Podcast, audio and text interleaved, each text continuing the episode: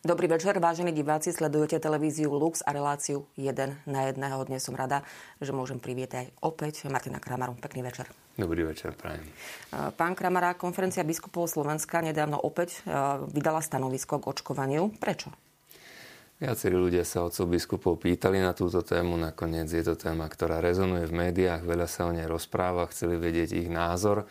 Ono ten názor je známy, podstate to stanovisko bolo vydané, dá sa povedať, jedno už pred takmer pol rokom. A dokonca už je to dokonca viac ako pol roka. V decembri minulého roku konferencia biskupov Slovenska sa vyjadrovala k očkovaniu.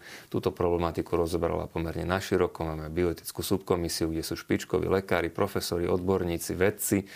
Teda to nie je záležitosť, teda, že by sa len biskupy išli vyjadriť nejakej veci, ktorá, ktorá niektorí povedia, že nepadá do ich kompetencie, ale po porade so všetkými týmito sa už v decembri minulého roku pripravilo jedno stanovisko a keďže tie otázky prichádzali aj napriek tomu a naďalej, tak otcovia biskupy sa snažili zdôrazniť v tom ostatnom, že svätý otec František je zaočkovaný papež Benedikt, emeritný pápež je zaočkovaný takisto, rovnako členovia KBS, aby tí, ktorí ešte majú strach alebo majú pochybnosti, e, vedení práve takýmto určitým príkladom, e, mohli urobiť to správne rozhodnutie. Samozrejme, že e, církev rešpektuje slobodu každého jedného človeka. Kto sa nechce zaočkovať, nikoho nenútime vo svedomí, že sa zaočkovať dať musí. To treba povedať na úvod celej tejto problematiky.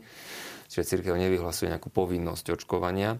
Na strane druhej neustále dlhodobo opakujeme jedno a to isté. Je to užitočná vec pre zdravie, pre záchranu ľudských životov.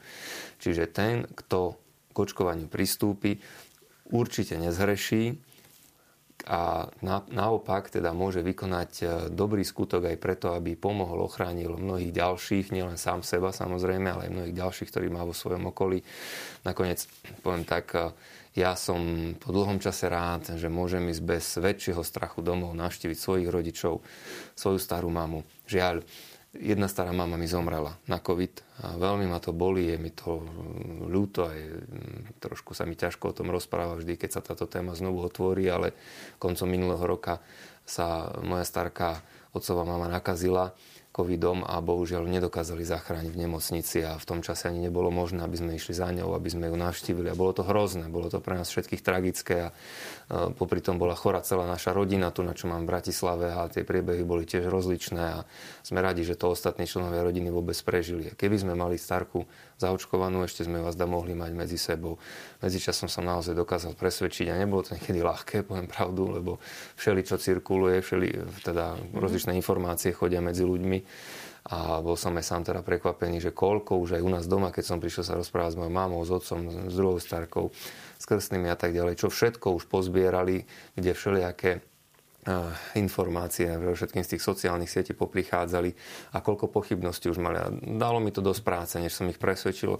Ďakujem Bohu, že som ich presvedčil a že dnes mám zaočkovaných príbuzných, že môžem prísť domov bez veľkého strachu a môžem sa s nimi stretnúť, lebo však boli mesiace, čo som ich nenavštívil a keď som išiel domov, tak som naozaj bol s respirátorom nehovoriac o tom, že samozrejme my ako kňazi sme chodili do tých nemocníc na tie covidové oddelenia. Ja som to máme ani otcovi nepovedal v tom čase, lebo nechcel som ich strašiť. Mm-hmm. Ale keď som nevyhnutne raz musel ísť domov, tak ozaj to bolo len s veľkými obavami a všetkých som nútil, majte na ústach neustále ten respirátor mm-hmm. a tak ďalej. Že táto atmosféra sa už predsa len vďaka tomu očkovaniu uvoľnila. A ja chápem, teda aj tých mnohých, ktorí píšu otcom biskupom a pýtajú sa na to, že majú isté pochybnosti. Stále vlastne, a potom pol roku. A to je ten dôvod, prečo otcovia biskupy toto vydali ako stanovisko, kde hm, nikoho nepresviečajú, kde ju nekladú nejaké argumenty. Tých argumentov bolo daných už strašne veľa. V tom, povedzme, decembrovom stanovisku mm-hmm. sa človek podrobne dočíta, čo sa týka aj tých morálnych otázok, ktoré si mnohí kladú, alebo o ktorých sa rozpráva na tých sociálnych sieťach. Ale tu na úplne konkrétne hovoria, pozrite sa, my sme zaočkovaní a Svetý Otec je zaočkovaný, emeritný pápež takisto. Nakoniec, keď si pozriete správy v takom Vatikáne, ktorý má oficiálne okolo tisíc obyvateľov, už vo februári tohto roku bolo zaočkovaných vyše 5000 ľudí.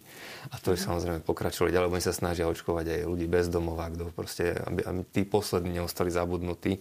Čiže pokladá to církev za užitočný nástroj. Mm-hmm kto sa nechce dať presvedčiť, no už čo sa dá robiť. Samozrejme, je to vlastne Ale na jeho je to rozhodnutí. užitočný nástroj a aj môže nás to ochrániť pred tými ďalšími vlnami, ktoré prichádzajú a ktoré sú už tak povedať za dverami a môžu nám radikálne zmeniť naše životy.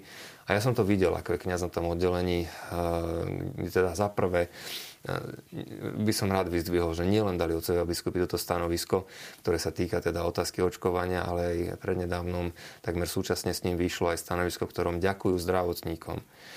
Pretože aj úcta církvy, úcta kňazov, mm, biskupov, klerikov, vysvetených služobníkov práve po skúsenosti tohto covidu a po skúsenosti toho, čo sme my videli v tých nemocniciach, sa znásobila voči zdravotníkom.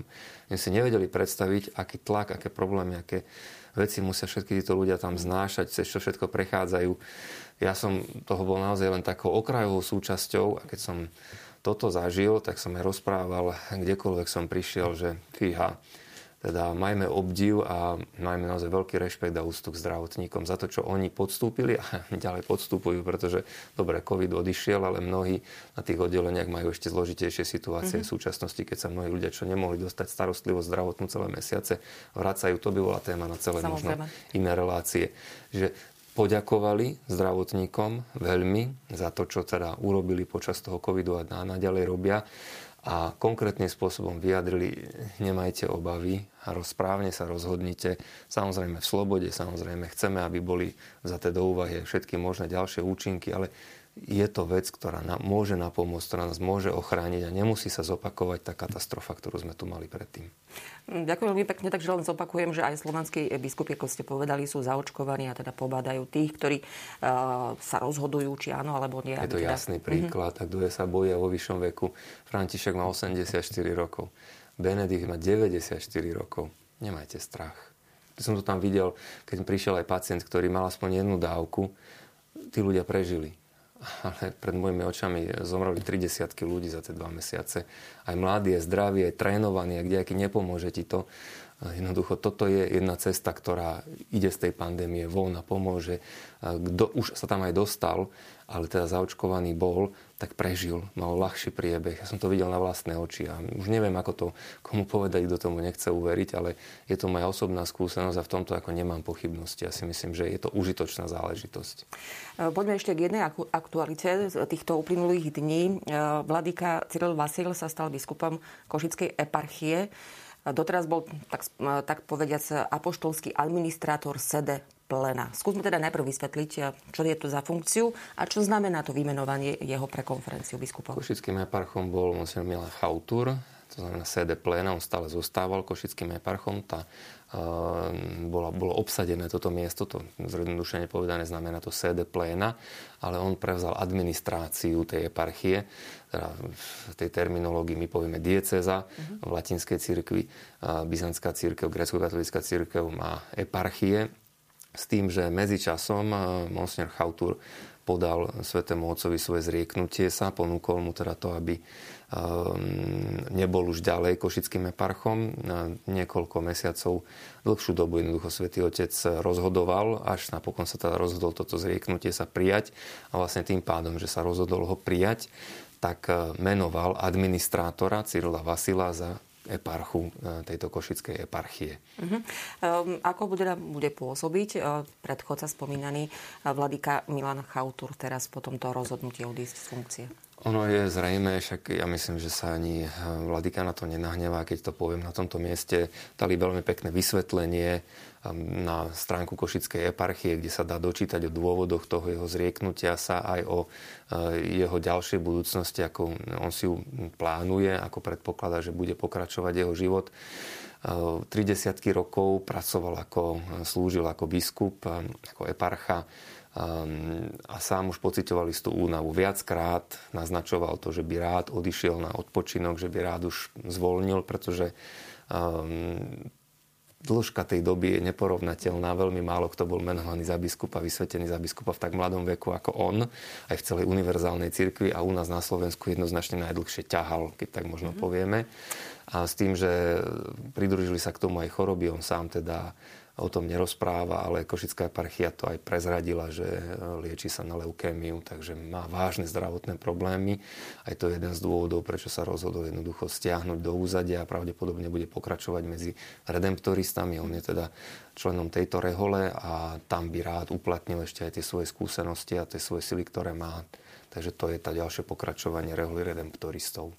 Mne to mi neopýtať sa, aj keď samozrejme je to veľmi chulostivá otázka, ale zaznievala v súvislosti teda s jeho odchodom z tejto funkcie, do akej miery, alebo či to súvislo aj s podozreniami, ktorým čelil svojho času Vladika Chautor ohľadom sexuálneho zneužívania. Dá sa to v tom stanovisku takisto pekne prečítať a dozvedieť sa. On to tam, je to tam pekne vysvetlené s tým, že toto nebola jeho motivácia, pre ktorú sa zriekol on sám hovorí, že vždy spolupracoval so všetkými kompetentnými inštitúciami tak na štátnej rovine, alebo teda na rovine štátnych inštitúcií, ako aj na rovine inštitúcií cirkvy. Nikdy sa nevyhýbal tomu, aby zodpovedal všetky otázky, ktoré mu boli kladené.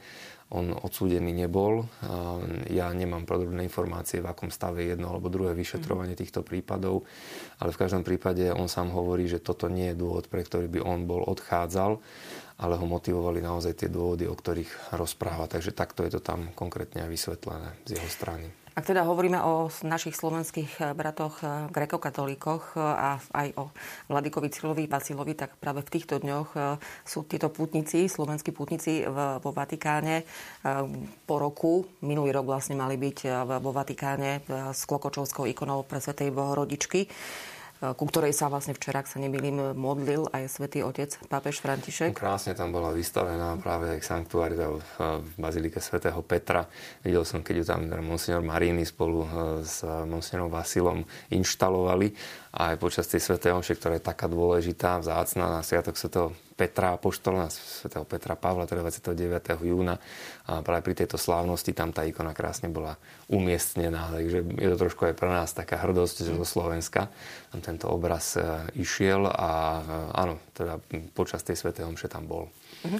A tu sa by teda nedá opäť neopýtať, keďže pápež František, e, vieme už niekoľko mesiacov, počúvame rôzne informácie o jeho návšteve Slovenska e, v septembri.